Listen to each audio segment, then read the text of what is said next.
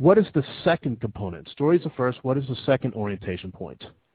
Well, the, the second is desire. So, first, we have to be aware of the context that we are in, fully aware of that.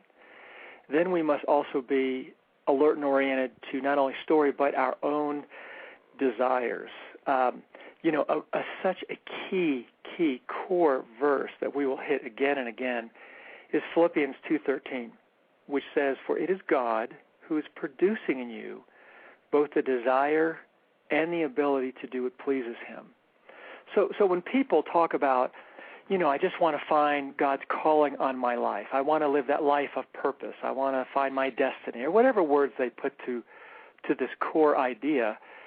You, you can really get down to what this verse talks about. I want to find a life that would please God. In other words, the life that God has given me to live. He's created me to live this. And so this verse says right here that God is producing in us the desires to live the life that would please Him. So if if we want to find this life, we just have to go to our desires. I mean, the great news is is that the life that we are supposed to live is the life we most want to live. Now, now, understanding the wanting, understanding desires is something we'll spend a whole other broadcast on because that's we have to go deep into that. Um, but we have to be alert and oriented to our desires all the time. And what is a what is a person? Let me let me say something first. I think that that whole notion of desire gets sabotaged by one of two things. One is shame that my desires simply are not worth exploring or certainly not worth living from. And the second idea is this bad heart theology that the believer has still a wicked heart and is selfish and bent towards their own desires. But that is actually not what Scripture indicates. There is a whole repository of new desires that are unique to us when we get this new heart. So I, I just want to say there's a reason why desire has not been a category that we think in for discovering our calling. Um, but what I wanted to ask is what does a person, a man or a woman, look like who's lost their sense of desire? Okay, and, and let me let me just I, I love what you just said about desire. You know, um, again, if somebody says, well, you know, you have to stay away from desire if you're going to live a holy life. Well, the scripture alone, and this is just one, and we'll go through many many scriptures as this goes on. But this alone says that God is putting the desire in our heart to do what pleases Him. So you have to go to desire. You can't throw it out. For God said, "I'm going to, I'm going to let you know the life I want you to live by your desires." And yet, you know, you and I know, and we'll get into this deeper, that not every desire is good. But on the other hand, you know, Jesus says that the the good that comes from a man's life is the good in the man's heart, in the person's mm. heart. So, so yes, we have to go to desire. Now, the person, I, I find the same thing. It's either people are afraid of desire, or the person says, "I have no desire." And, and that just simply is untrue of a human being. Every person has desire. We are made that way. Again, we just look at this one simple verse that says God is putting the desires on your heart to do what pleases Him. So, therefore, as human beings, we are people of desire.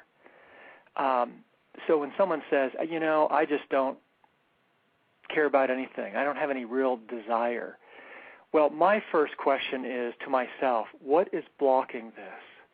What is mm. either blocking it, what has disguised it, what has overcome it. It exists, but it just isn't um, accessible for this person at this moment. And I want to know why that is.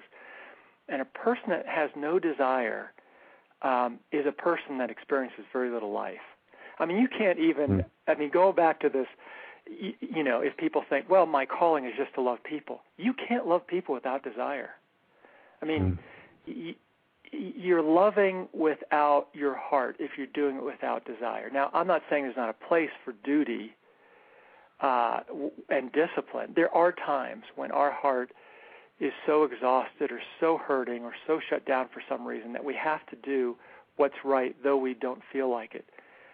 But as C.S. Lewis said, if you operate out of duty and desire, or duty and obligation all the time, and duty and obligation is like a crutch, if you are constantly losing a, using a crutch, there's something wrong because at some point your leg needs to get better, and then you need to operate without a crutch. Or in other words, you need to operate without duty and, and obligation. You go back to desire, your desire to love God, your desire to love others.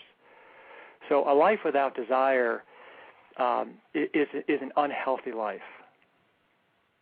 Um, and can you uh, can you share that story? It's a great story where you, I don't know if you went to a, some sort of marriage conference or something like that, but you you got advice on kind of how to you know approach your wife and um, and and what that looked like, and but it, but it wasn't what she really needed. Do you remember oh, that story? Yeah, yeah, yeah. That's a great story, and it isn't a great story. so so yes, I go to this uh, this uh, retreat, and it was called Dad Dad the Family Shepherd.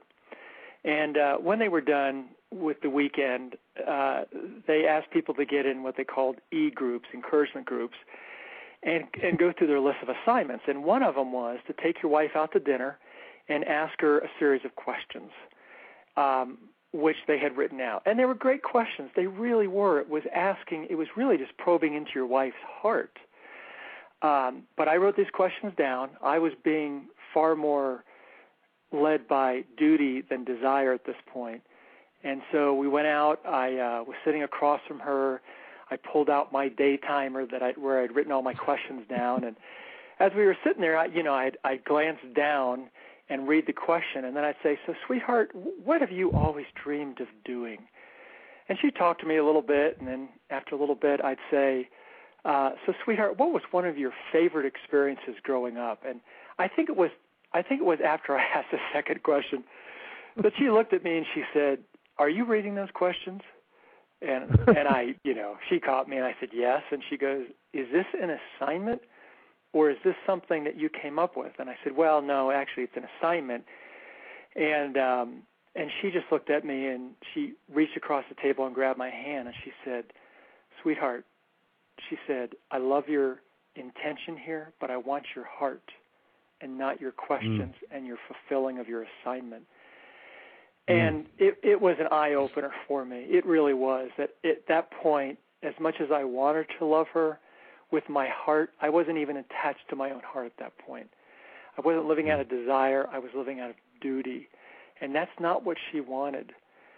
And uh, and so not only did I realize it with her, but I also realized it with God. You know that it, He just will say, you know, I I, I appreciate the discipline you're putting forth here, but at some point you need to be living out of desire now.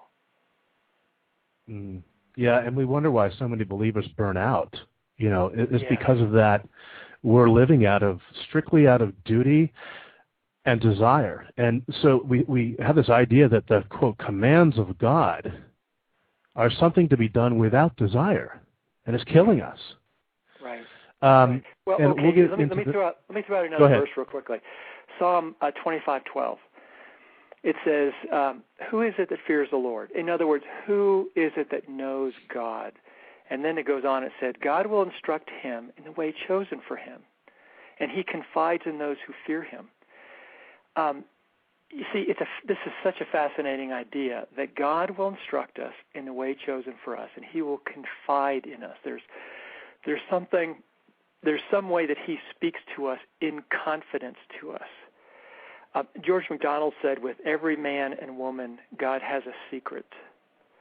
And, and this hmm. is what he's referring to that God has this secret of who we are, what we have been created to do, and that secret, that, that confidence that God shares with us, is in the form of our desires. Who we are, what we most want to do, because that's what we are made to do. And, and so that's why Paul can say in 1 Corinthians 9:16, he said, "Look, when I preach the gospel, I can't boast about it because I am compelled to preach. If I don't, woe to me." And I mean, that's the way we're supposed to be living when it comes to desire. There is something that God has put in our heart that we so want to do. And woe to us if we don't. I mean, we're just going to die if we don't do what's in our heart to do, speak these things, do these things, perceive these things, whatever that is. Mm. Um, and that's so helpful. Um, and let's let's move to the third. Uh, so we've got two points so far, two um, points of orientation. We've got story. Uh, by that we don't mean myth. We mean the context we're in. Then we've got desire. These desires of the deep heart. And then the third one is journey. Um, how does that point factor into helping us get oriented?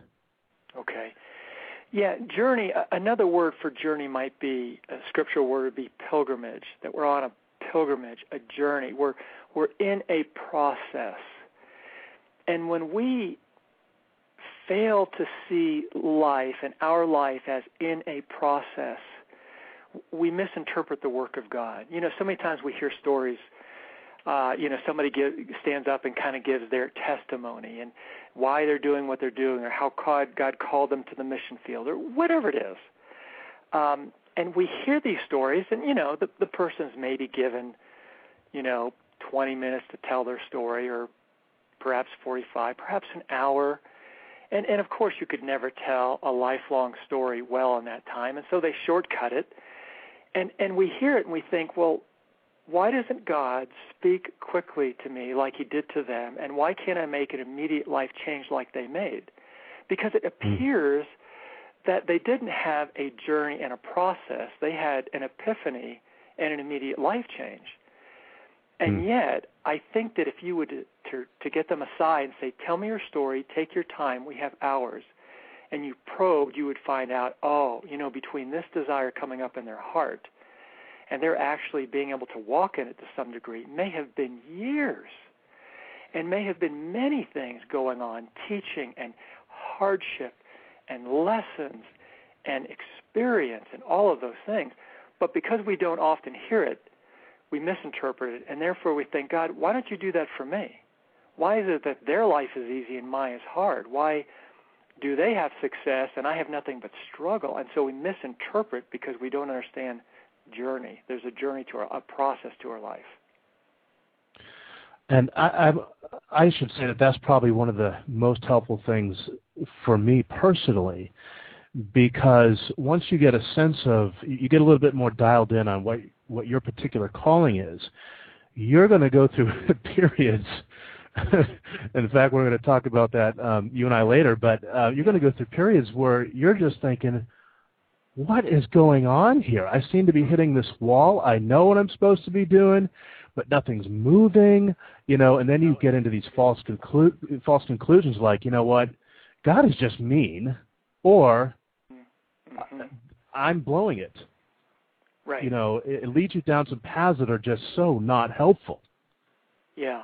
Oh, it's so true, and you, you're right. We'll we'll go into depth in this in a little while, but yeah, Oswald Chambers says that God gives a person a vision, and then He takes him down into the valley and batters him into the shape of that vision, and it is there where so many faint and give way, because God says, okay, now you're starting to see what it is, the life I want you to live and you can read it in your desires. Now I need to I need to bring you up to the level of your calling, of your uh, of your life, of the glory of your life.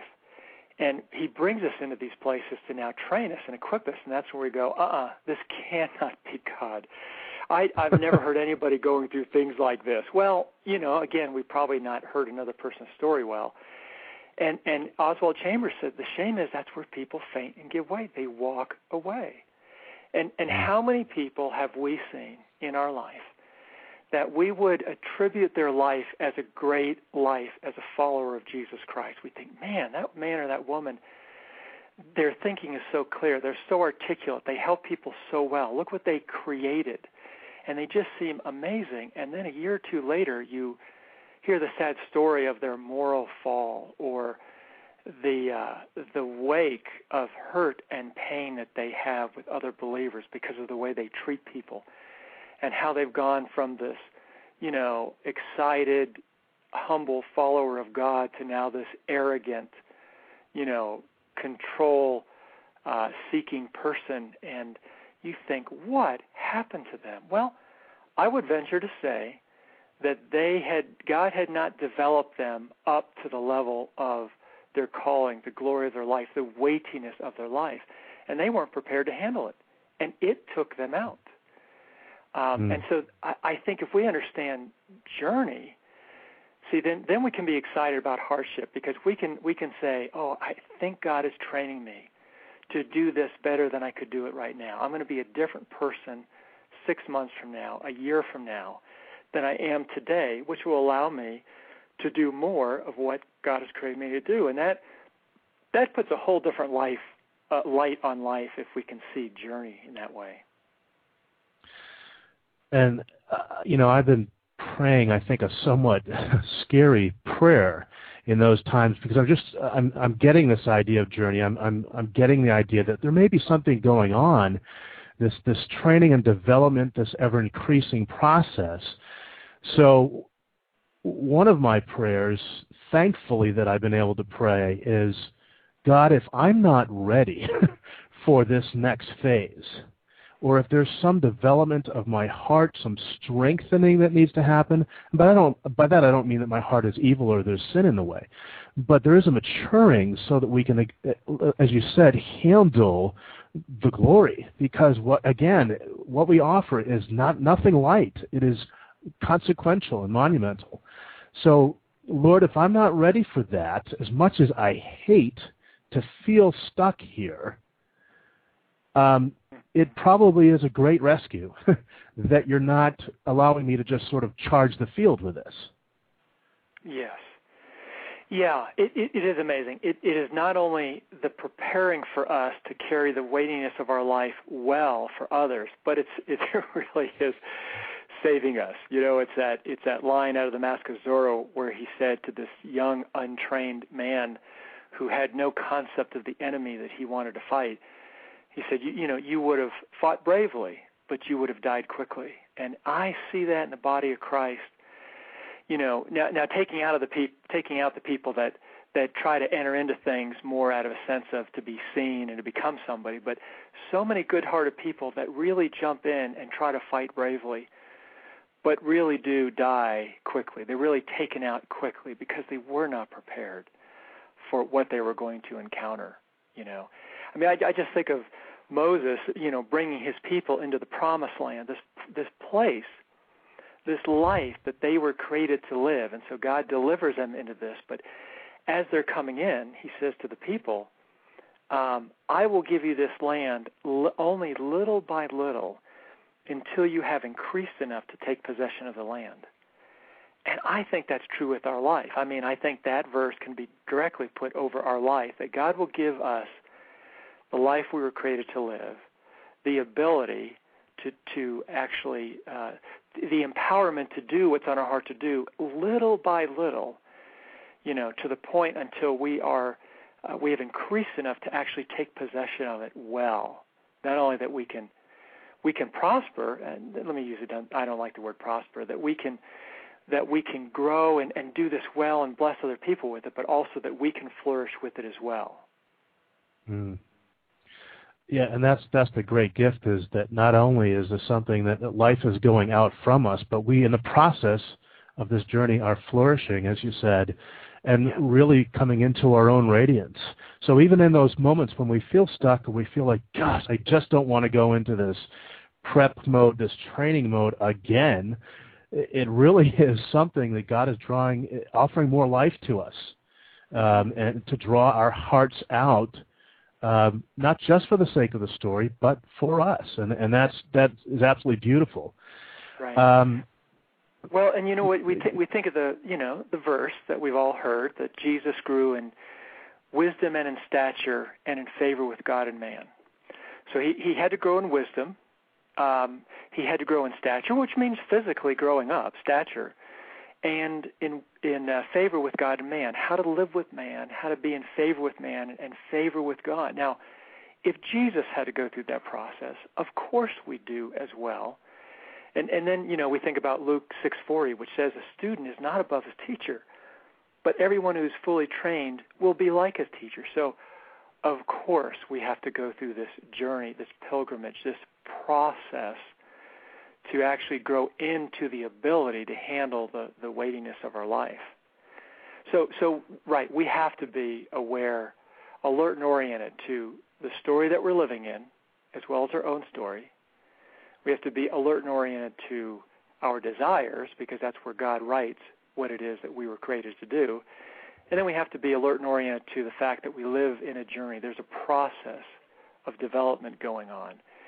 And boy, when we when we are aware of those three things, like with the GPS unit, we'll know, you know, within feet of where we are and how to get to where we need to go.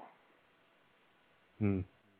Right, because disorientation is an awful sense, even for the believer. Um, um, and we're gonna we're gonna move next time into the issue of mystery, which again is just so helpful interpreting what's going on. Because I think that's part of what we need is we need someone to come alongside, whether it be other people or or God's own counsel, to help us interpret um, those times where we just don't know what's going on, even if we are oriented. So mystery is next time. Um, and, I'll announce on my blog when uh, when that'll be scheduled. But okay. uh, we have just a couple minutes, but just for listeners to know again, um, Gary's website is thenobleheart.com. He's got great resources there and uh, video blogs as well. Um, Gary, really appreciate it, and I'm looking forward to getting into this even a little bit deeper next time. Me too. Me too. This is I'm just enjoying you and I discussing these topics together and and so you're welcome. I'm enjoying doing this with you, and I look forward to the next ones. Hey, thanks, Gary. Appreciate it. All Bye-bye. right. Bye bye.